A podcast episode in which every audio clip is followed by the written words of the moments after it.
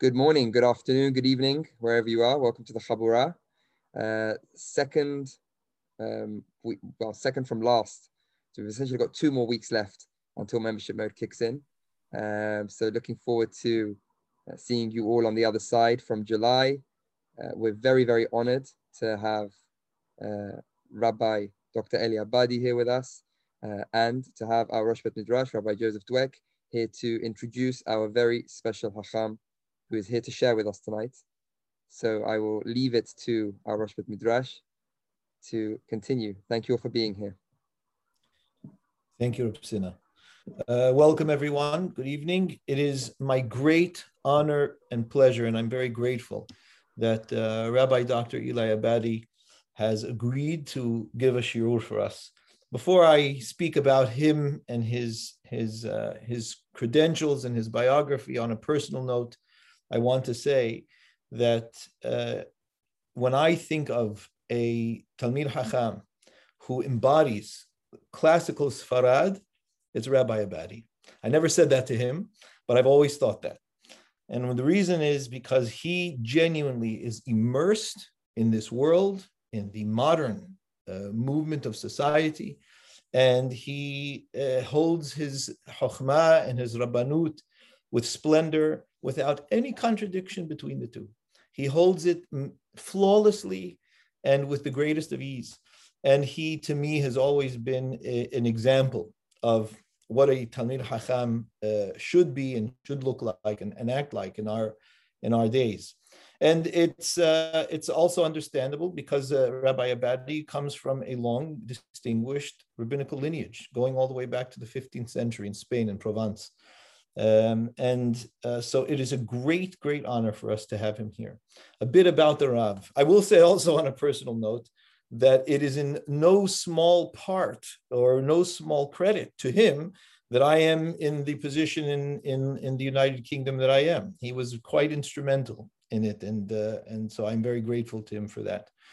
Rabbi Abadie, Rabbi Dr. Abadie, is a physician and he is the Av Beit Din of Arabia and senior rabbi of the Jewish Council of United Arab Emirates and the Association of Gulf Jewish Communities.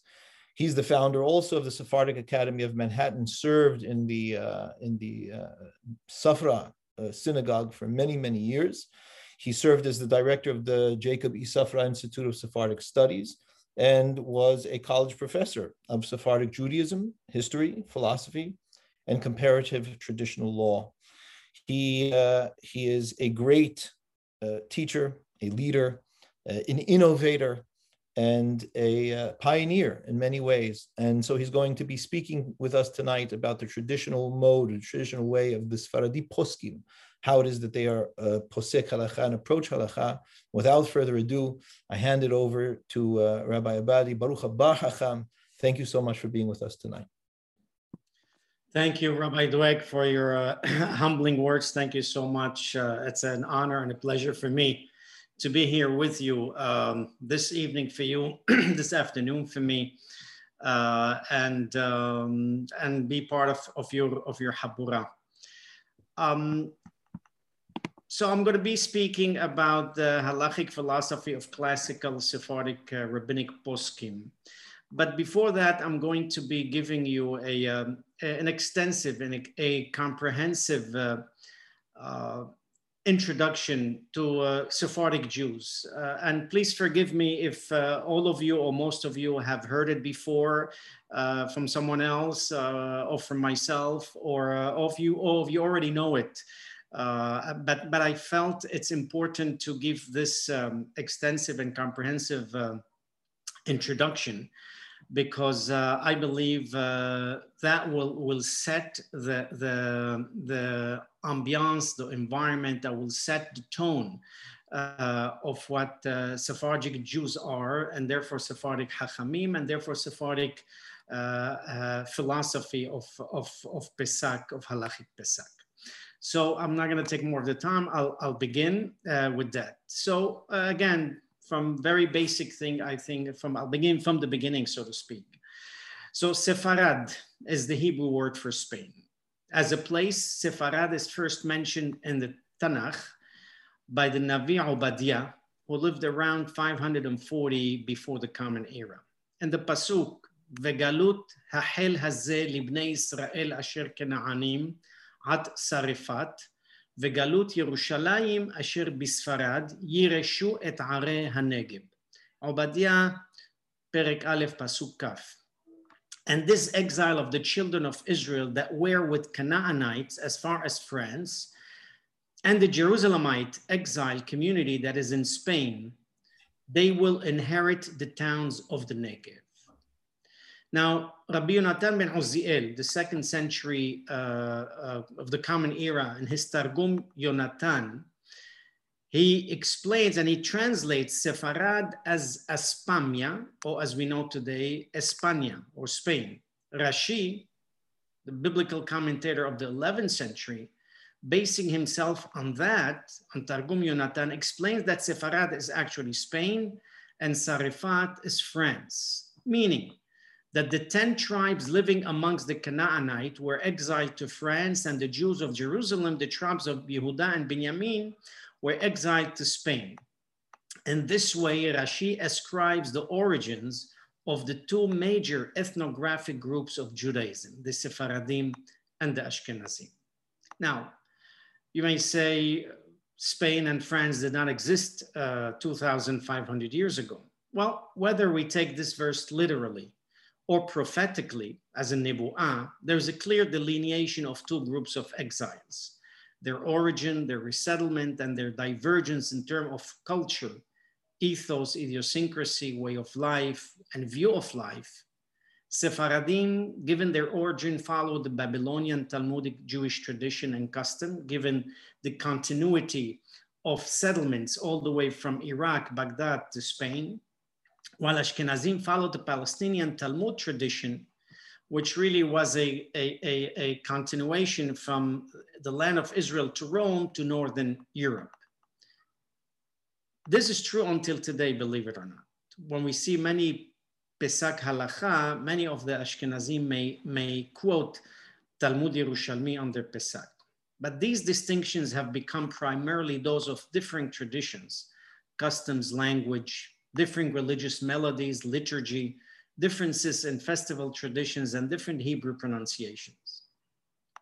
Now, in the strictest sense of the word, excuse me, Sephardim are the Jews who came from the Iberian Peninsula, Spain and Portugal. But the definition is not that simple.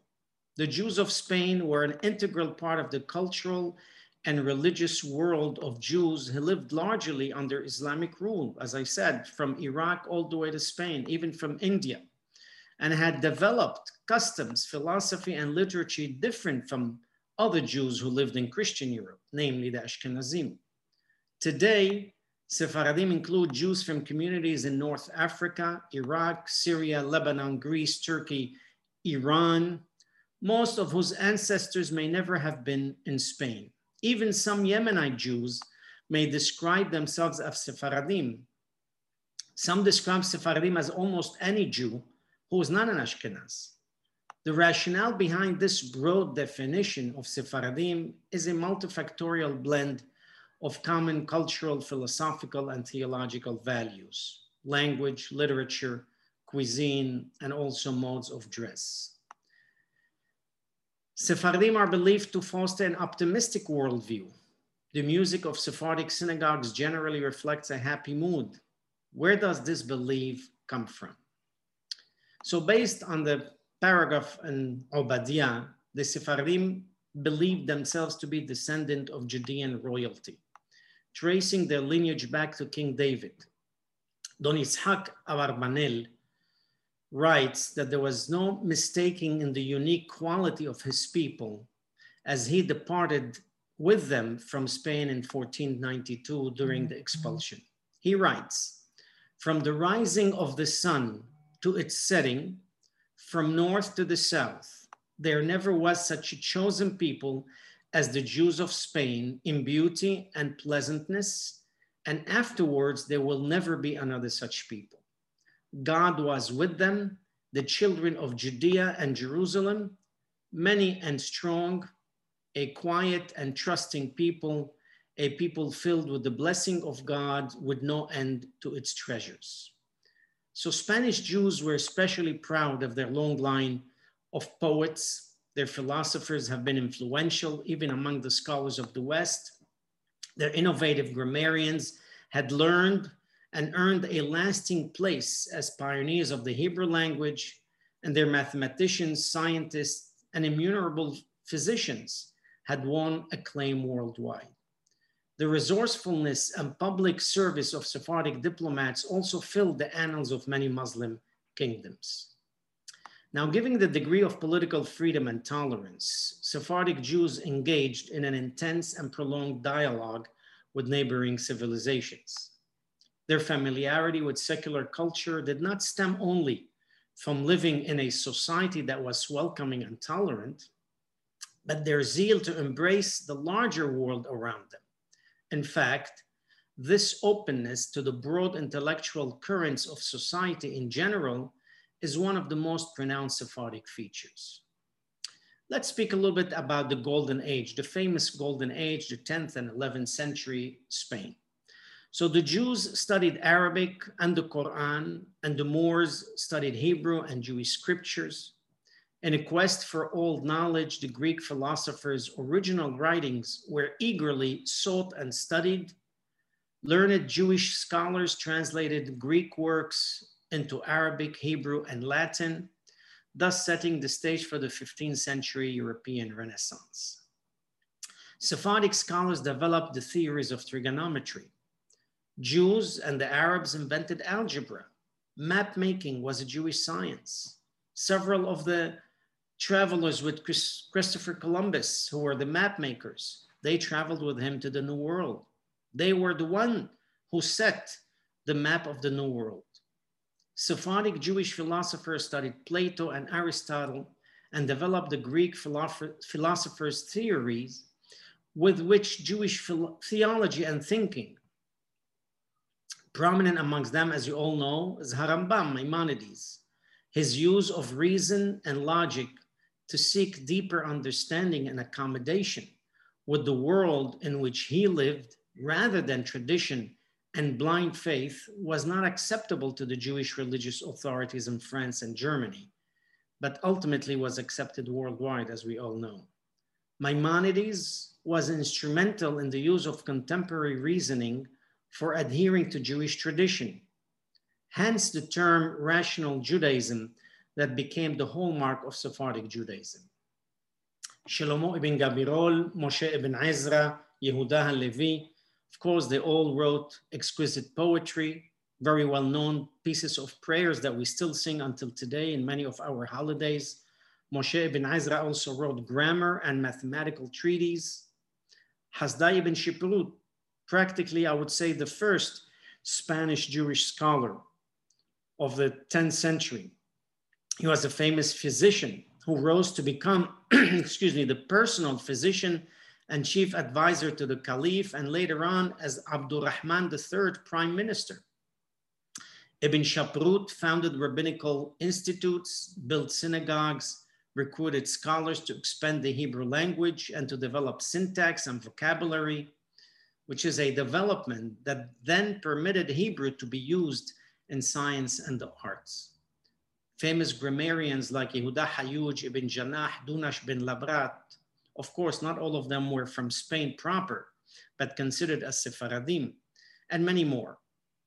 In the Talmudic and religious sphere, Sephardic Jewry contributed personalities like we all very well known, Haramban, Radbaz, Rabbi David ben Zimra, again, not none in Spain itself, but as a cultural descendant, Rabbi Eliyahu Kapsali, the Rif, Rabbi Ishaq El-Fasi, who was one of the three pillars of the codification of the Shulchan Aruch. Don Yitzhak Abarbanel that I mentioned before, Rabbi Yosef Karo, the author of the Shulchan Aruch, of course, Rabbi Moshe Cordovero, the Ramak, author of several books of Kabbalah, Rabbi Yitzhak Al-Kalai, Rabbi Shlomo El-Kabes, the author of Lecha Dodi Likrat Kala that every Friday night we sing, Rabbi Askari or Azekri, author of Yaribon Olam, and many more. In one of my trips to Spain, uh, a legacy trip that I actually did. One of them was 10 years ago. I entered into a, um, a library. They called it a uh, Casa Sefarad, I think it was in Toledo, if I remember well. And I saw there a uh, encyclopedia called Los Escritores Rabinos Españoles, the writers or the scholars, rabbis and scholars, by Dr. Jose Rodriguez de Castro, who was a converso and published this uh, encyclopedia in 1781. In that encyclopedia, he included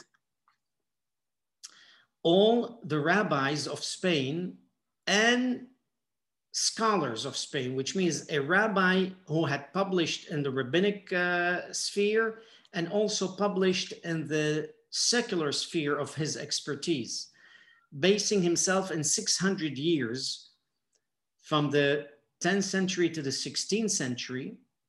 And I was able, I was not able to go through every single page, but I took the encyclopedia and I estimated that there were 800 to 1,000 of those.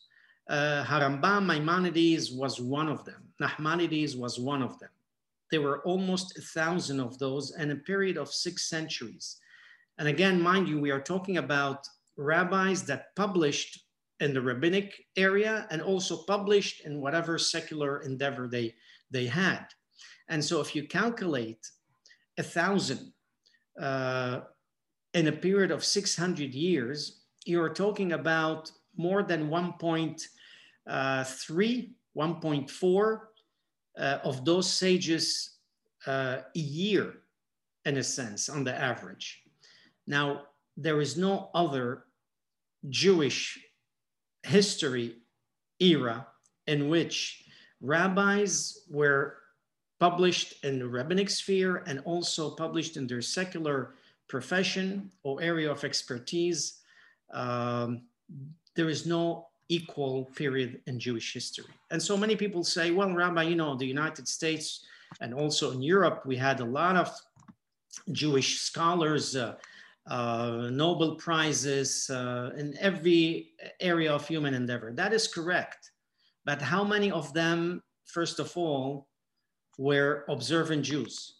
How many of them were rabbi by, by ordination? How many of them published in the rabbinate also and in the same area? So if we calculate the entire uh, uh, era of, of uh, modern Europe, not including Sephardic and Spain, uh, and the United States, I think we get to less than 10 people. We could count them in our two hands of rabbis that have published in the, in the rabbinic sphere and also published in the secular endeavor or profession that they have.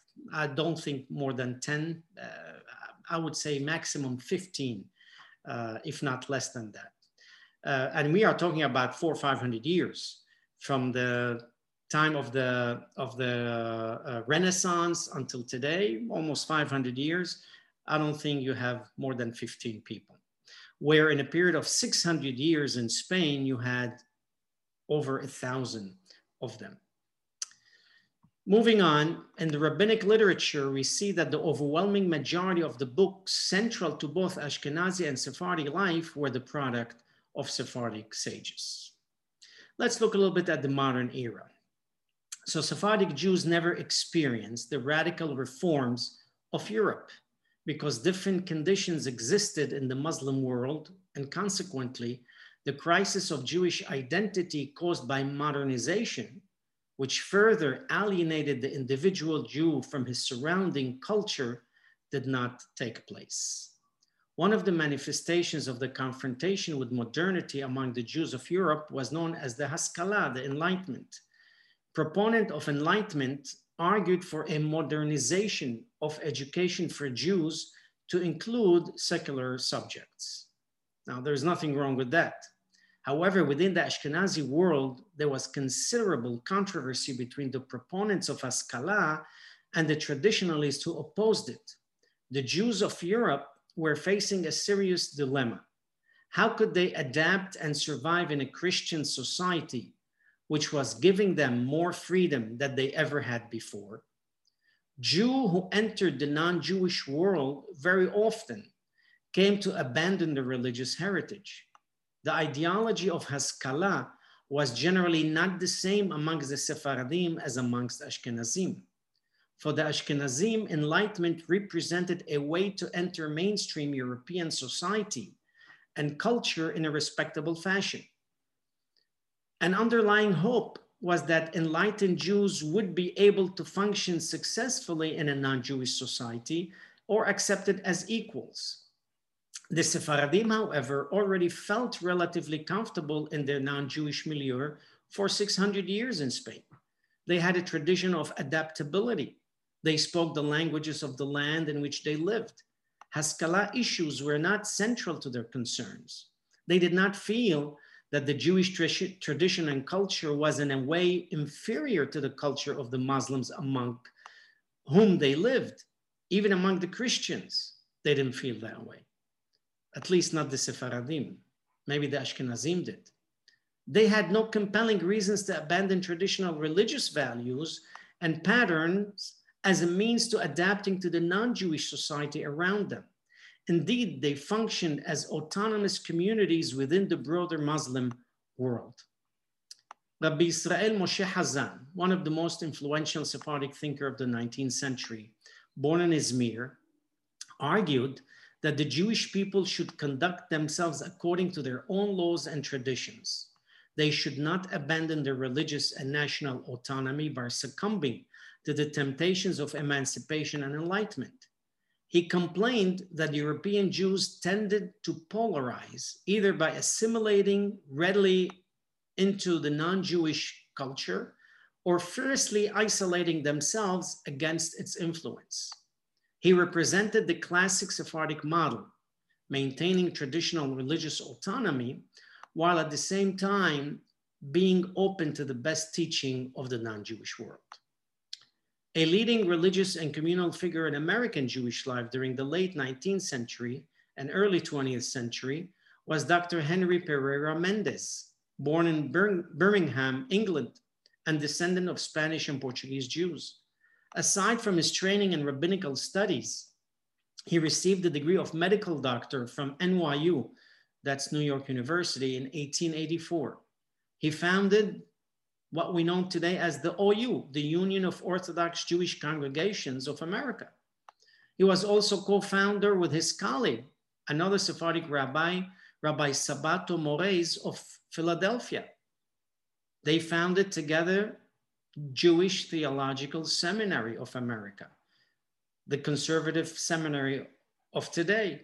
When they founded it, of course, was not a conservative seminary, but it was taken over. He was also involved in the establishments of young men and young women Hebrew Association. He established the Montefiore Hospital, a famous Jewish hospital in, in the Bronx here in, in the United States, in New York, and also the Lexington School of the Deaf. Dr. Mendes viewed himself as a spokesman for the Sephardic outlook on Judaism, which was able to blend loyalty to the past with openness to new thinking stressing the point that faithfulness to tradition could go hand in hand with modern culture, Rabbi Dr. Mendes strenuously opposed Reform Judaism or reforming Judaism, believing that it was an incorrect diagnosis for the spiritual malaise of the Jewish people. Instead of breaking with tradition, he believed Jews actually needed to come closer to it to find peace and contentment in the age old laws and customs.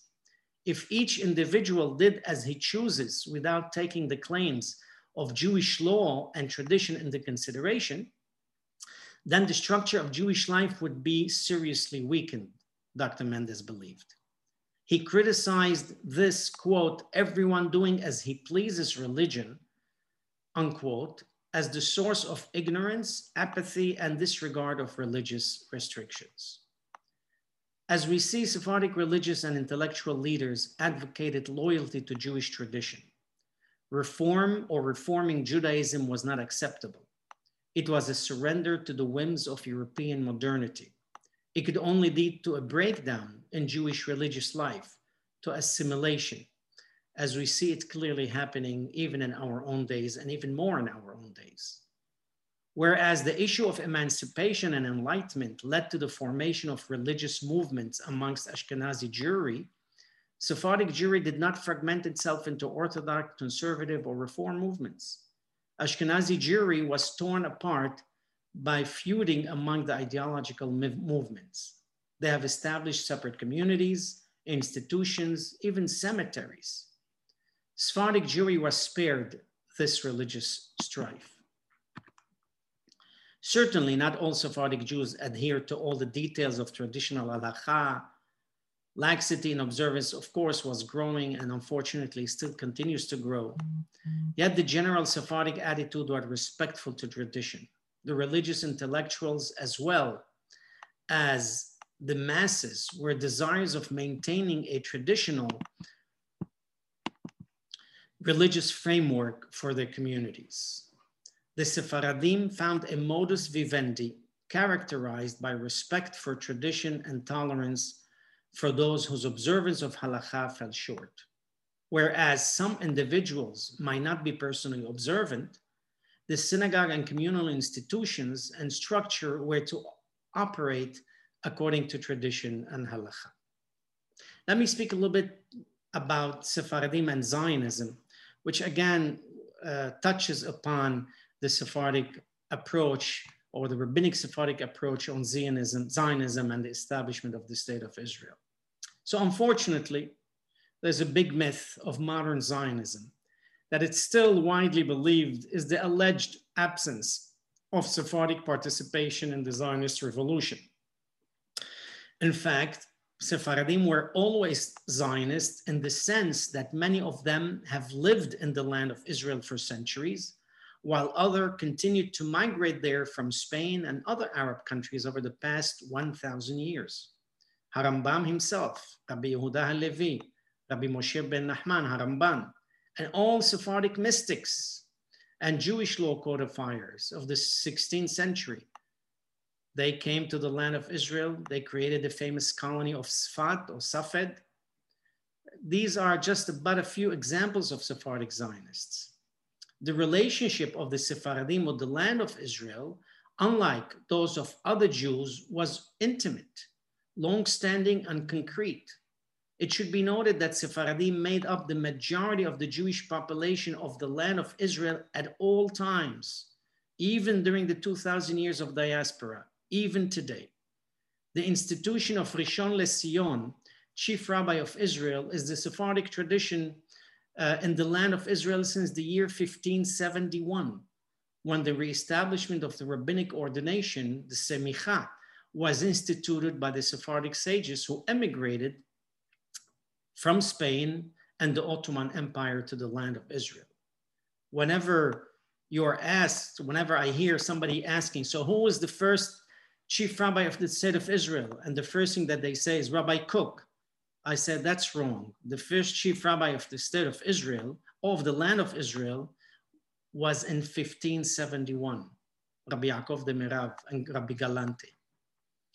So the first summonses to the Jewish people to return to Zion, to, to Sion, were actually issued by the Sephardic leaders, Rabbi Yehuda Alkalai from Sarajevo and Rabbi Yehuda Bibas a native of Gibraltar, both seeing the nationalism that swept through Greece to free itself from the Ottoman Empire. They proposed in approximately 1830s the creation of Jewish settlements in the Holy Land in preparation for national redemption. Rav Alkalai recognized that resettlements of large number of Jews would require the development of a modern economy. He pleaded with Western Jews for assistance, proposing such schemes as a Jewish National Fund, JNF of today, and traveled widely for assistance to publicize his ideas. He won numerous supporters, including Theodore Herzl's own grandfather, Simon Loeb Herzl. Through his writings, preaching, and activities, he was a precursor of the Zionist movement later organized by Herzl. Rabbi Alkalai was especially upset with Ashkenazi rabbis in Europe at that time and in America who disavowed the historic connection between Jews and the Holy Land and refused to join the Zionist movement. For its day, Sephardic Zionism was revolutionary precisely because it blended Jewish activism with traditional Jewish religious precepts. By contrast, the ideology of the socialist Zionism of Europe required that Jews find redemption by abandoning their religion. Consequently, it was Al-Kalai's brand of Zionism that tended to fuse with traditional leadership rather than encourage a division of parties and organization. The first colony in Jerusalem outside the walls was established by the Sephardic philanthropist Sir Moses Montefiore, a British Jew known as Yemin Moshe after his name in 1880. We all see the famous um, structure there in Jerusalem, in Yemin Moshe, the windmill. Now, in contrast to their European colleagues, Sephardic rabbis tended to be supportive of Zionism from the outset, for the movement was a natural form of expression of Sephardic Judaism. The special blend of practical, messianic, and historic sentiment was fervent, whether in Yemen, Yugoslavia, Greece, Libya, Bulgaria. Once given the opportunity to join the emergent Jewish state, almost the entire Sephardic world rose up to the occasion of returning to Zion. Once the state was established, almost 1 million Sephardic and Jews from Arab lands immigrated to Israel, thereby fulfilling two millennia of prayers and dreams, leaving behind all of their possessions, wealth, culture, and ethnic identity. We have seen pictures and videos of many of those landing from the plane, bowing to the land and kissing the actual ground that they were standing. That is religious Zionism. That is Zionism based on tradition, on Torah, and on Jewish values. Now, on a more contemporary note, as Sephardim, we see that there are two main challenges facing Israel and threatening its continued existence namely the internal social and religious polarization and the external threat from its Arab neighbors. Both are factors that resulted from European cultural influence on Ashkenazi Jewry, and they can be addressed and resolved using the Sephardic model of tradition and openness. The social divide between religious and non-religious or even anti-religious groups is based on socialist Zionism and the European concept of emancipation and political freedom, which denies the coexistence of a religious identity or tradition. To be a citizen of a modern westernized country is to be a secular citizen bound only by modern political philosophy and laws, which excludes religion, the famous separation of church and state or religion and state which the French Revolution was based and all the entire European uh, revolutions and even the American Revolution. Ashkenazi Jewry in Europe and in America was torn apart by feuding among the ideological movement, even until today, I would say. Now, Sephardic experience, however, has been that tradition or religious identity need not be sacrificed on the altar of emancipation or national sovereignty. The opposite is true. It is only the religious historical experience that gives legitimacy to the existence of the Jew and to a sovereign Jewish state. Without the Torah, without our religion, without our she'ifah, desire to return to the land of our forefathers, the one that's promised to Abraham, Isaac, and Jacob,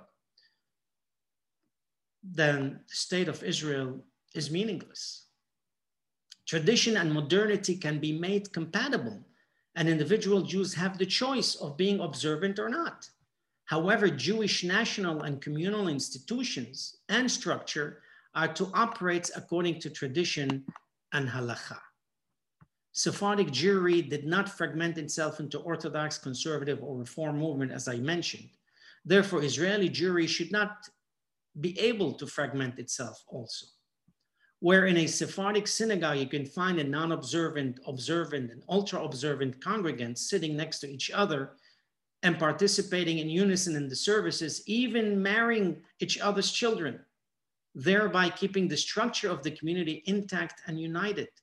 In a typical Ashkenazi congregation, you will find more of a monolithic and homogeneous group of congregants intolerant of others. The same can be said of the inhabitant of the state of Israel why can't they be figuratively sitting next to each other, notwithstanding their degree of observance or belief, as long as a reverence for tradition and Jewish belief is giving the proper respect at the official and institutional level. Why can't that be done? The Sephardic model of coexistence indeed can be the answer to the Jewish community divisiveness wherever it is, in Israel or in the diaspora. Now, let me move more to the, to the main body of, of, uh, of the class. The Sephardi rabbinic hashkafa, or philosophy. Now, the classical Sephardic rabbis and sages of antiquity were known to represent the Sephardic way of life tradition, celebration, tolerance, and non extremism. They lived on the beloved golden middle road or golden path, as Harambam Maimonides called it.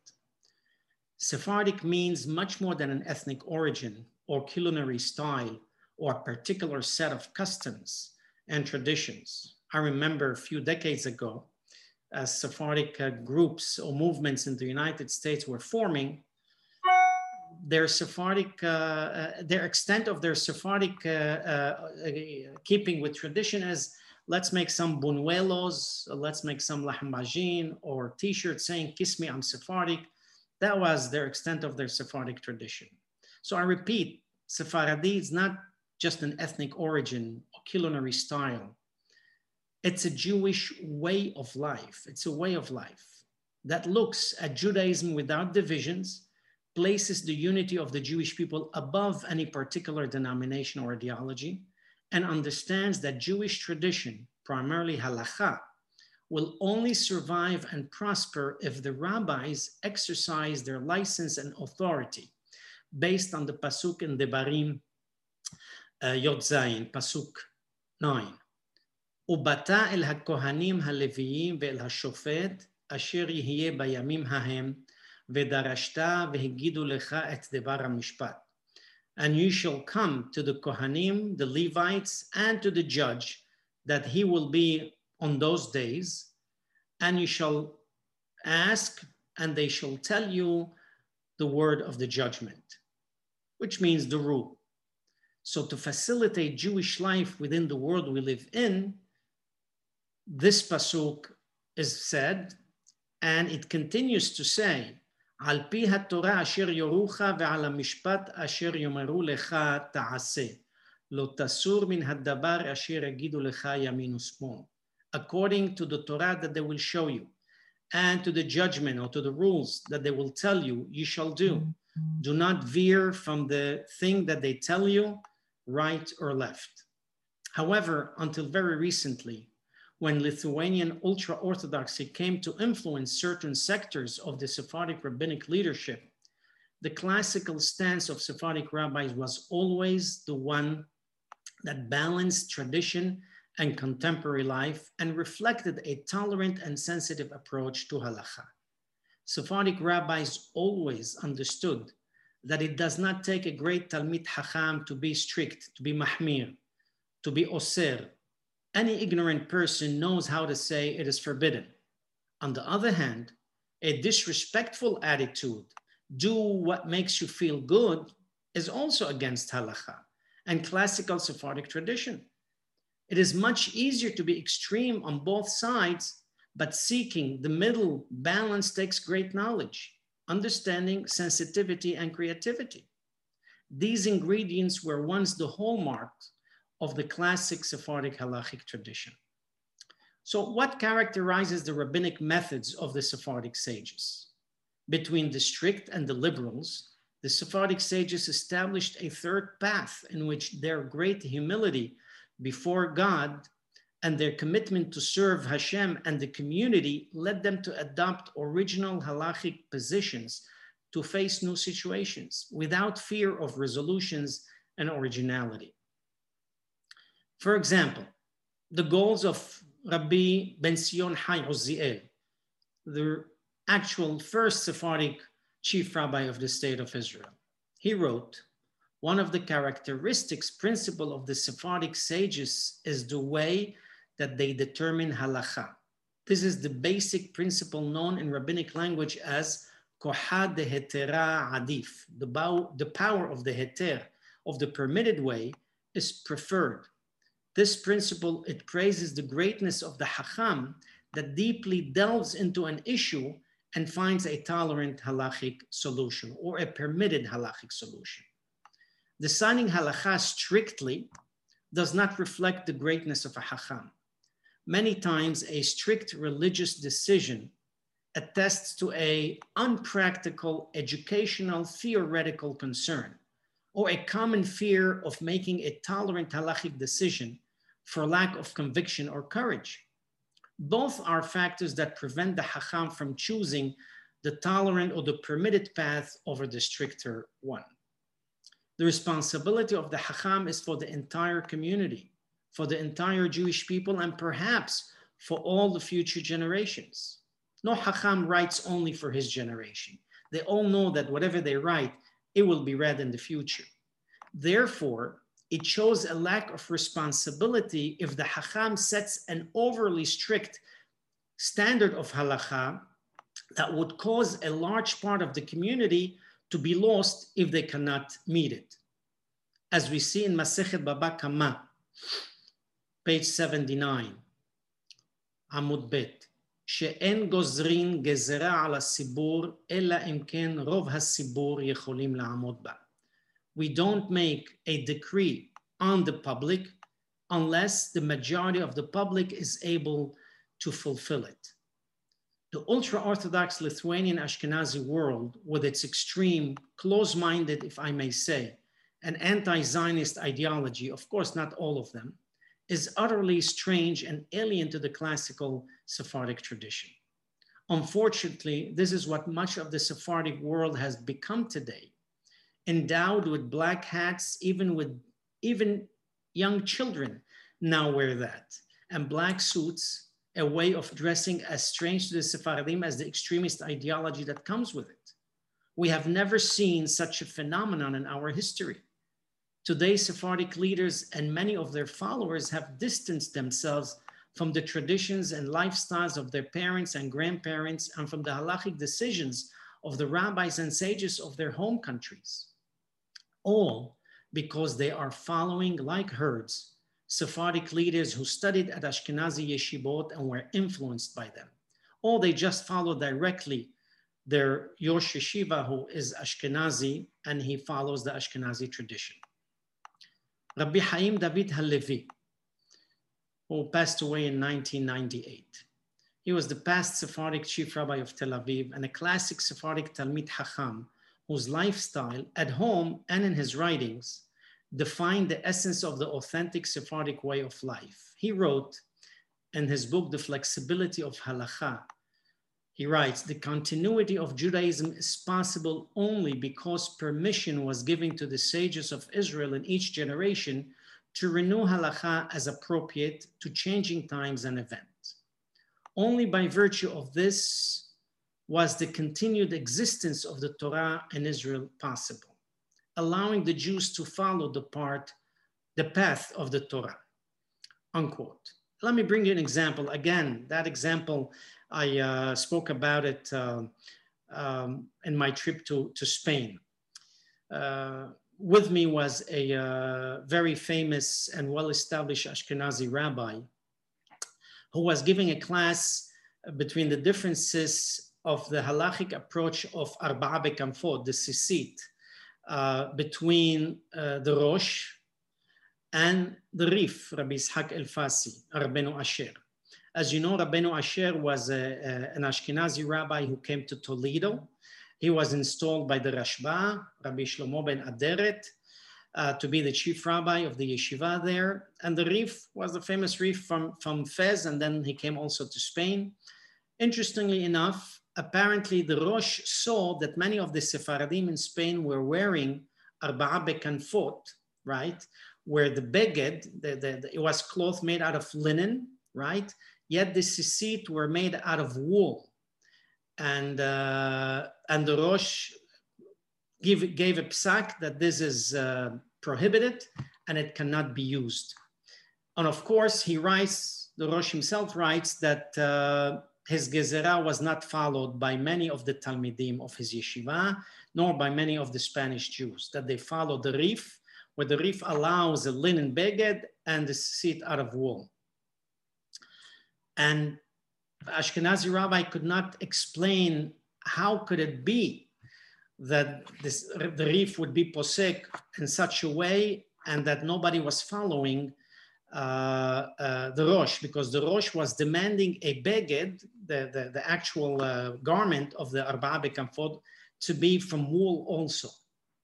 And he couldn't understand why uh, the Sephardim of Spain did not follow that Pesak. I just told him, well, you have to understand that the Rosh came from Northern Europe, very, very cold, and the wool was necessary to keep the people warm. But Spain, which in the in the summer can reach degrees to 40 uh, Celsius or 110 um, uh, Fahrenheit, it would be very, very, very hot to wear a wool garment with the wool sisiot. And so therefore the Rif most likely gave that heter, understanding the milieu in which the Jews were living. That's an example in which the Hachamim, the sages of each time, see the circumstances around them and come with a Pesak that is uh, accepted by the majority of the people. Only if there, are, if there is a great effort to revive the Sephardic halachic interpretation, train Sephardic rabbinic leadership, and present the Sephardic way as an equally valid expression of Judaism, then Sephardic Judaism can survive a major effort must be launched to rebuild the Sephardic halakhic tradition and make it a living tradition with poskim by addressing the great religious issues of our time in the Sephardic way and the restoration of Sephardic modes of teaching and learning. The Jewish world today expresses itself in extremes, unfortunately, to the right and to the left. We have lost the beautiful medium expressed by our Sephardic Hachamim and by our parents and grandparents we need to move away from ideological and halachic extremism and instead try to recapture Harambam's legacy of the Shevil HaZahav, the golden path, that once characterized our classical Jewish lifestyle. This can be especially illustrative for the younger generations who seem confused and caught between the polar extremes. According to the Sephardic, classical Sephardic viewpoint, the ideal Jew is widely educated both in rabbinic literature and in general high culture. On the contrary, according to the accepted perspective in the contemporary ultra-Orthodox world, general education, and especially the humanities, is harmful and detrimental to an authentic religious faith. Therefore, it's not praised by rather, but rather an insult to say of a scholar or rabbi that he was familiar or even interested in science or culture in general wisdom in that section of the Jewish people. Well, we know the famous Pirkei Avot, Perek Bet, Mishnah Bet, where Rabban Gamliel beno shel Rabbi Yehuda HaNasi אומר, יפה תלמוד תורה עם דרך ארס, שיגיעת שניהם משכחת עוון. בכל תורה שאין עימה מלאכה, סופה בטלה וגוררת עוון. So Rabban Gamliel, the son of Rabbi Yehuda, the prince, the editor of the Mishnah, he says, it's beautiful to study Torah with derech eres. Derech eres here is understood with a profession, with a general culture. because the being diligent in both areas, Torah and the general uh, culture, meshakahat avon, it makes us forget our sin, which means it, it will prevent us from transgressing by delving into Torah studies and into general secular studies, by delving into both of them, it will prevent us from uh, transgressing or sinning. And all the Torah that does not include with it melacha, a form of living, a profession, or a livelihood, sofa betela. At the end, this Torah is going to become null and void, and ultimately is going to lead us to do avonot, to do transgressions. Rabbi Obadia Bartenura, famous Italian uh, commentator of the Mishnah, he writes and he tries to explain, V'chol Torah What does that mean? That every the study of Torah that does not include a livelihood with it, does not include a profession by that person. And if you say, how can a person commit transgression if he is the whole day studying Torah and delving into Torah? How, how will that uh, make him sin?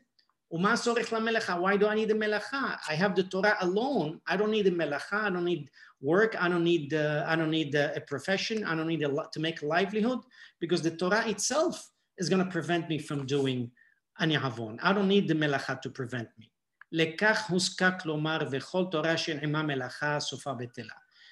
That's why Rabban Gamliel was in a sense felt necessary to specifically say that that any Torah study that does not include with it a livelihood, a profession, a way to make a living, that that is going to lead you to sinning. How is that going to lead you to sinning?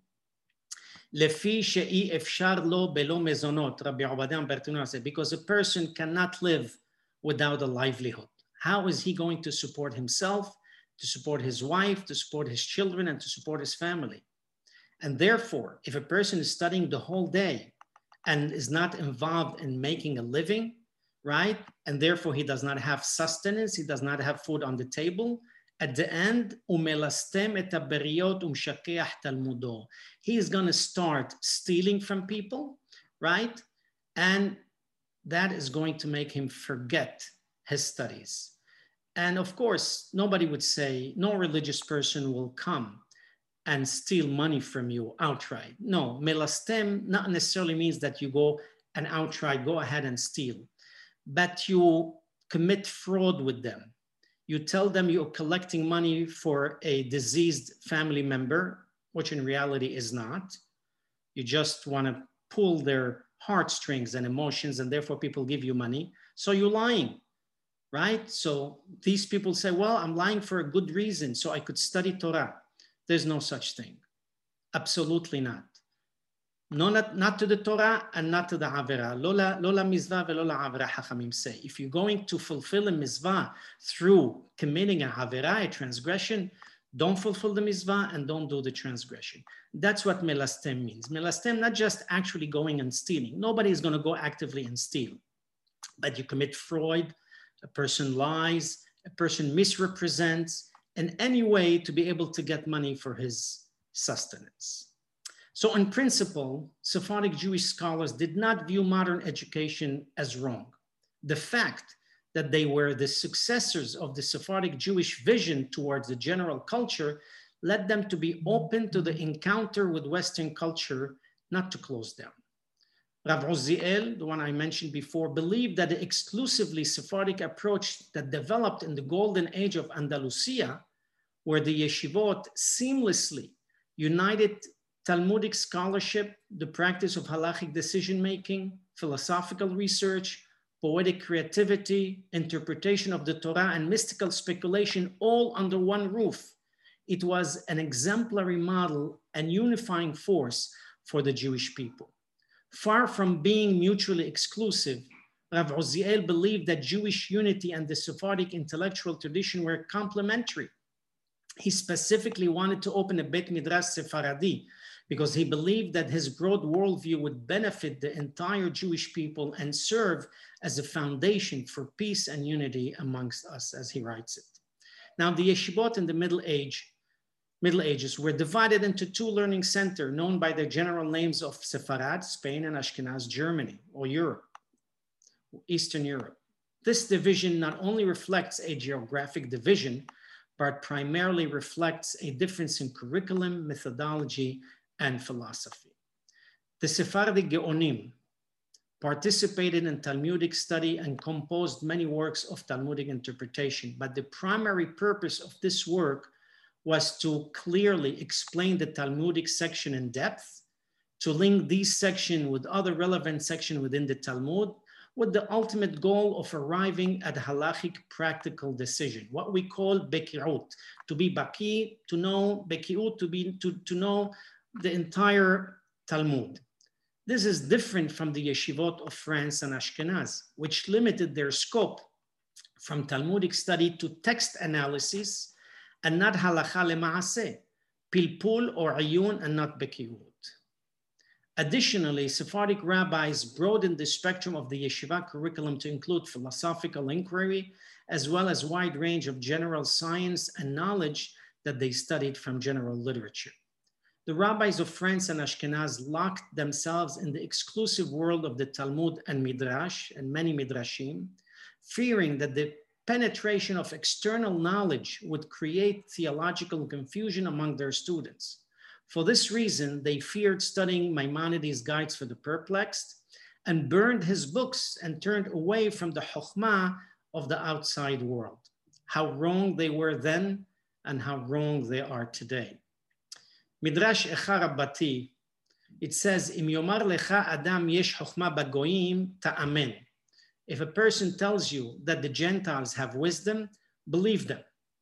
Hashem created the whole world, and Shlomo HaMelech in Mishle says, Bechol derechecha da'ahu vehu yeyasher orchotecha. In all of your ways, you shall know him, Hashem, and he, God, will make your path straight. And Harambam explains that in everything we do in life, we should know Hashem, that he exists. And the world, and the whole world where we can find God, he is in everything that he created and put his imprint on it. And we must find Hashem in all things of the world. So only an open-minded person can appreciate God's wonderful acts in the world. And that's how, and that was how the Sephardic Hachamim were in the past. They were not afraid of learning external things, philosophy, logic, and science, because they found in every single discipline the presence of Hashem. Just look at the universe, at astronomy, and the laws of physics. You will see God's hand in every single atom. Unfortunately, many Hachamim of our time are narrow minded and reject general knowledge. They are only limited to the four cubes cubits of halacha only, arba amot shel halacha. This reduces the greatness of God and the Torah. Again, in Debarim, Perek Yod, Yod Zayin says, "Ushmartem va'asitem ki hi chokhmatchem ubinatchem le'ane ha'amim, asher yishme'un et kol ha'chukim ha'ele ve'ameru rak am hacham ve'nabon ha'goy ha'gadol hazeh." And you will keep and do because the Torah is your wisdom and intelligence in the eyes of the Gentile people, as they will hear about all your laws and say that this is just a wise people, a wise nation, the great nation of Israel. However, as Harambam says in his introduction to Perek Helek, he says, when secular non-religious Jews and most of the nations of the world see the rabbis of our time and he's speaking about his time. Imagine in our time. Unfortunately, they say, and I quote, these are primitive people and out of reality of today. This brings the desecration of the name of God. When these nations of the world see the wisdom of our sages involved in the affairs of the world, they will explain there is no other wise and intelligent people than the Jewish people. This brings Kiddush Hashem and the fulfillment of this pasuk that I mentioned above. To conclude, regardless of ethnicity, Sephardic Judaism offers Sephardic Jews, excuse me, and Ashkenazim a worldview that simultaneously respects tradition and embraces the world we live in, promotes intellectual and spiritual growth, and promotes a halachic lifestyle that it is meaningful attractive, and sensitive to his approach. Briefly, three short stories. First story about being a judge at the hospital. As you know, I'm a physician and I, I, uh, I am affiliated with many hospitals. Several years ago, I was approached by a president of a hospital, a non-Jewish hospital, to be the chief judge of a medical tribunal to try a doctor who was not acting professionally. And mind you, I was actually the youngest doctor in that hospital. And I asked the president of the hospital, me? You have great doctors here of renown. I think they should be the judges and definitely should they should be the, the, the chief judge. the president turned to me and he says, No, Rabbi. He says, I know you are a rabbi and you are a doctor. And I know if you are the chief judge of this medical tribunal, you will act justly without any personal interest. And I know that you will do the right thing in the eyes of God. He says, all the other doctors, they might be very good doctors, doctors of renown. They all have self interest, and they're certainly not rabbis. And he was a goy, a Gentile. That is a story in which brings Kiddush Hashem. And every time I remember that story, I said, if just for that moment I became a rabbi and a doctor, then I fulfilled my mission of doing Kiddush Hashem. Other stories, you know, presidential commissions in the United States. Sometimes the president of the United States creates a commission of moral values, of medical uh, ethics. And for him to choose a medical doctor and a rabbi is a testament that he believes that this doctor, being a rabbi and a Jew, will be able to render the correct decision, the correct ethical and moral decision. That is a Kiddush Hashem. And lastly, in that stories, in those stories, just a month ago when it was the month of Ramadan, the 30 days in which uh, Muslims fast from break of dawn to nightfall, uh, it is customary in the United Arab Emirates for the Crown Prince, uh, His Highness Sheikh Mohammed bin Zayed, to have what's called a majlis. Majlis in English would be like a salon where people come and discuss issues. And I was chosen to represent the Jewish people together with the chief imam of the United Arab Emirates and together with the representative of the Pope. So we were the three religious representative to address the nation. It wasn't just to address him, it was televised and they reran the program almost every night of the 30 days. I was asked as a rabbi to address the nation of the United Arab Emirates on the occasion of Ramadan and to find commonalities between Judaism and Islam. Those are stories that do bring Kiddush Hashem, but that Kiddush Hashem can only be done if rabbis and Jews are well versed in general studies, general secular studies, professions, and also in the depth of Torah studies. So, lastly, and with that I conclude completely, the solution to the Ashkenazi Sephardi divide and its rabbinic philosophy might still be at hand. However, the messianic vision of peace, righteousness, and harmony in the world has not been realized as quickly as we had hoped it would be. Part of the messianic vision is the blending of all the diasporas and the spirit of Mizug Galuyot. Unfortunately, I've seen it uh, in my eyes. That Mizug is more tilting towards the Lithuanian, uh, Eastern European tradition. But for a long time, the different Jewish diasporas, Ashkenazim, Sephardim, Mizrahim, Yemenites, Ethiopian, Bnei Menashe, and all the other Jewish groups have been separated. Not the fault of their own, but a misfortune of history and geography The gathering in Israel is reminiscing of the words of the Nabi Hezkel. הנה אני לוקח את עש יוסף אשר ביד אפרים ושבטי ישראל חבריו ונתתי אותם עליו את עש יהודה ועשיתים לעש אחד והיו אחד בידי. Behold, says God, I take the wooden tablets of Joseph, which is in Ephraim's hand, and of the tribes of Israel, his comrades, and I shall place them with it together with the wooden tablets of Judah. And I will make them one wooden tablet, and they shall become one in my hand.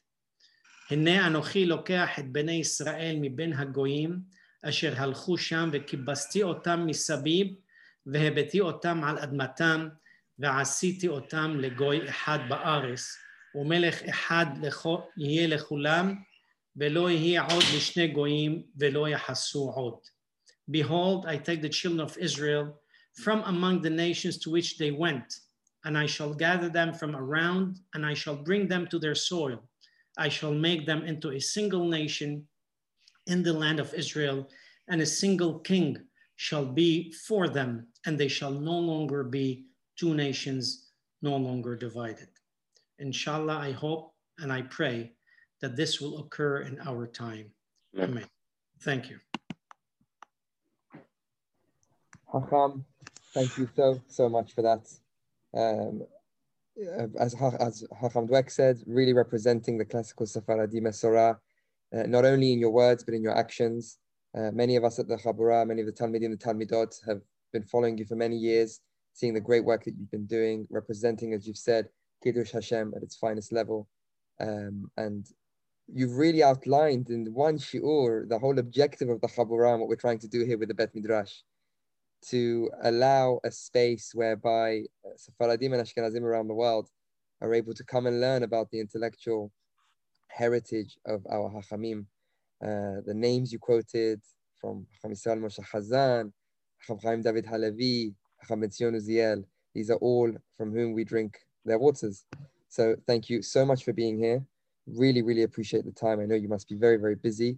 Um, if you have just a few minutes for some questions, if that's okay, if we could just do three questions, that would be fantastic. Um, of course, of course my pleasure. so much. Thank I, you, am sorry I may have extended myself too much. No, no, no, no. We, we were ready for another hour, Rav. You could have just kept to going. justice to, the, to, the, to the subject. Absolutely. No, thank you. Um, I know, Freddie, you had a question. Would you like to unmute? Yeah, um, in reference to the Sephardi leniency.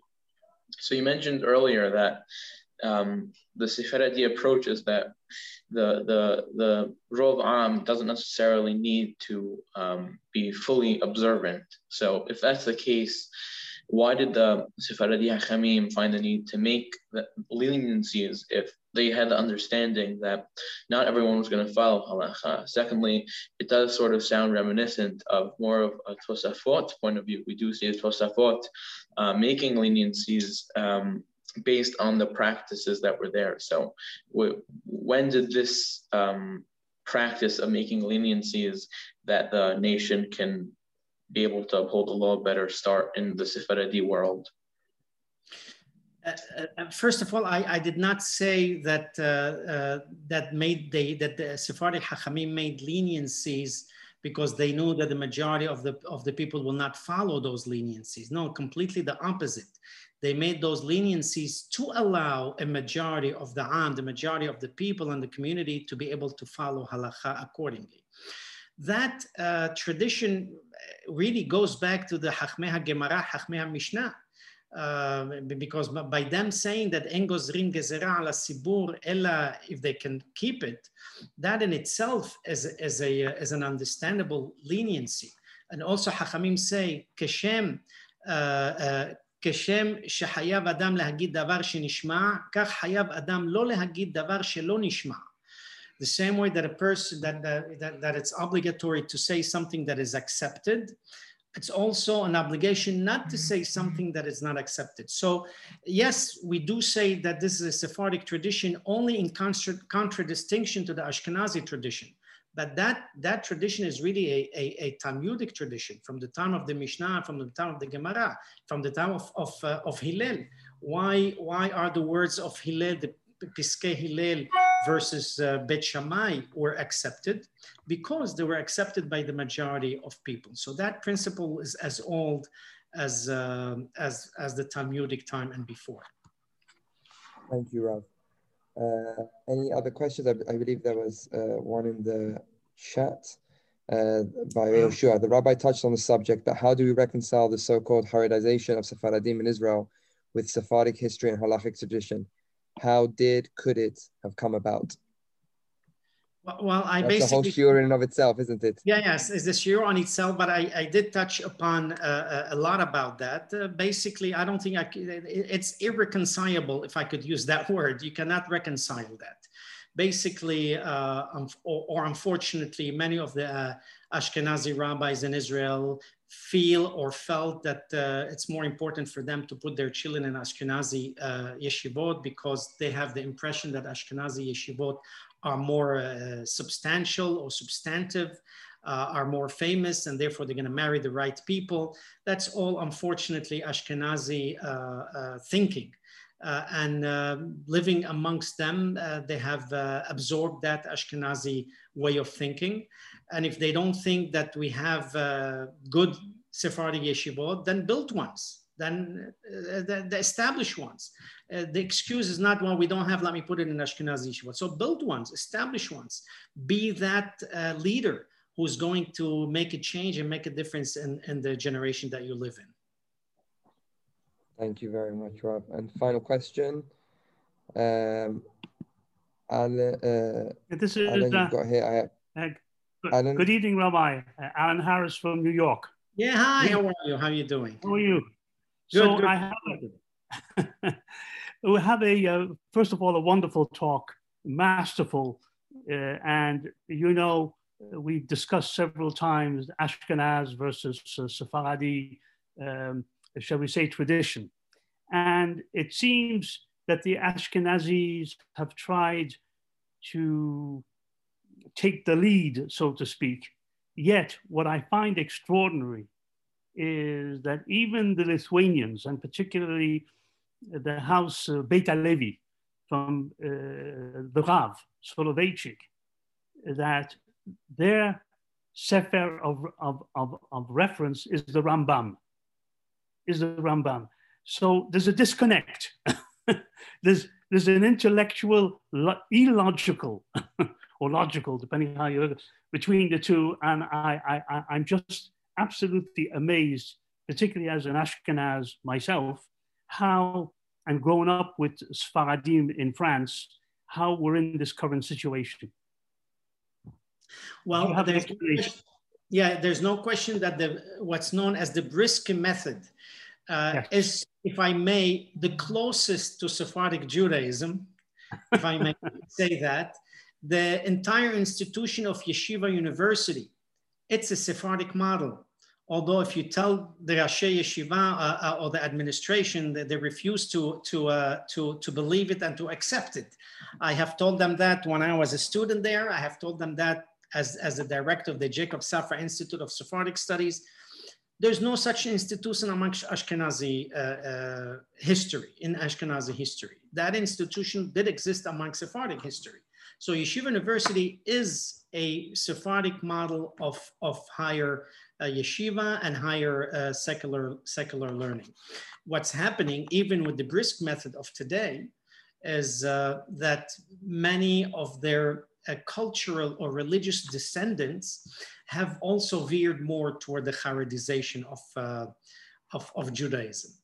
And they have, I would say very clearly, they have kind of if not a complete disconnect, but slowly, slowly they're disconnecting of that Brisker method of uh, practical Sephardic, uh, Sephardic tradition and halacha. Thank you so much, Rav. Uh, just to add on to that point, it's uh, incredible to see that with, during the medieval period, uh, a point that I've been stressing quite a few times recently, um, the Ashkenazim represented 7 to 30% of world Jewry. So it's unbelievable to see how the uh, Ashkenazi approach, which for many seems like it was the mainstream forever, uh, is very much a recent uh, phenomenon. And as you've said, Yeshiva University very much representing uh, the Sephardi model of seeing the world through the lens of Torah. Hacham, I will leave you. I believe you're very, very busy. We are so, so grateful for all of the time. It's been now 15 minutes over time that we've gone. So thank you so, so much. We can't wait to have you more. This is just the beginning uh, of, of our Bet Midrash. We've had a year so far, and please God, we're beginning our membership mode next week. So this has been a fantastic way to uh, to kickstart the new year, and uh, we're very grateful to have you not just here tonight, but as a representative of Israel on the global stage. So on behalf of the Habura, we thank you and we thank everybody for being here, and uh, we look forward to hosting you again, Rav. My, my pleasure, my pleasure. I, I'm just uh, reading one, one question that is, was sent directly to me and I'm, uh, I want to make sure that uh, that uh, question is answered. Please. Is the, the question is, um, I will not mention the name because it was direct to me. So it says, is the beginning of enlightenment also the beginning of the Ashkenazi tradition of separating work from spiritual life?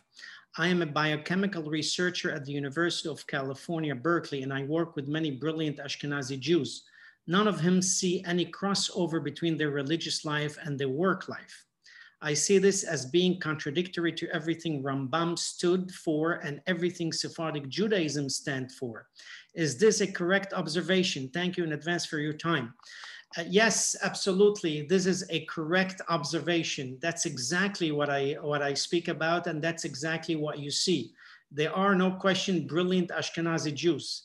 Uh, for the last uh, several century, uh, many Ashkenazi Jews have in, invented so many things in science and medicine and in every area of human endeavor, and that's uh, great. But as I said, how many of them are Jews because they observe Judaism? How many of them know Judaism? How many of them are even rabbis? How many of them have delved into?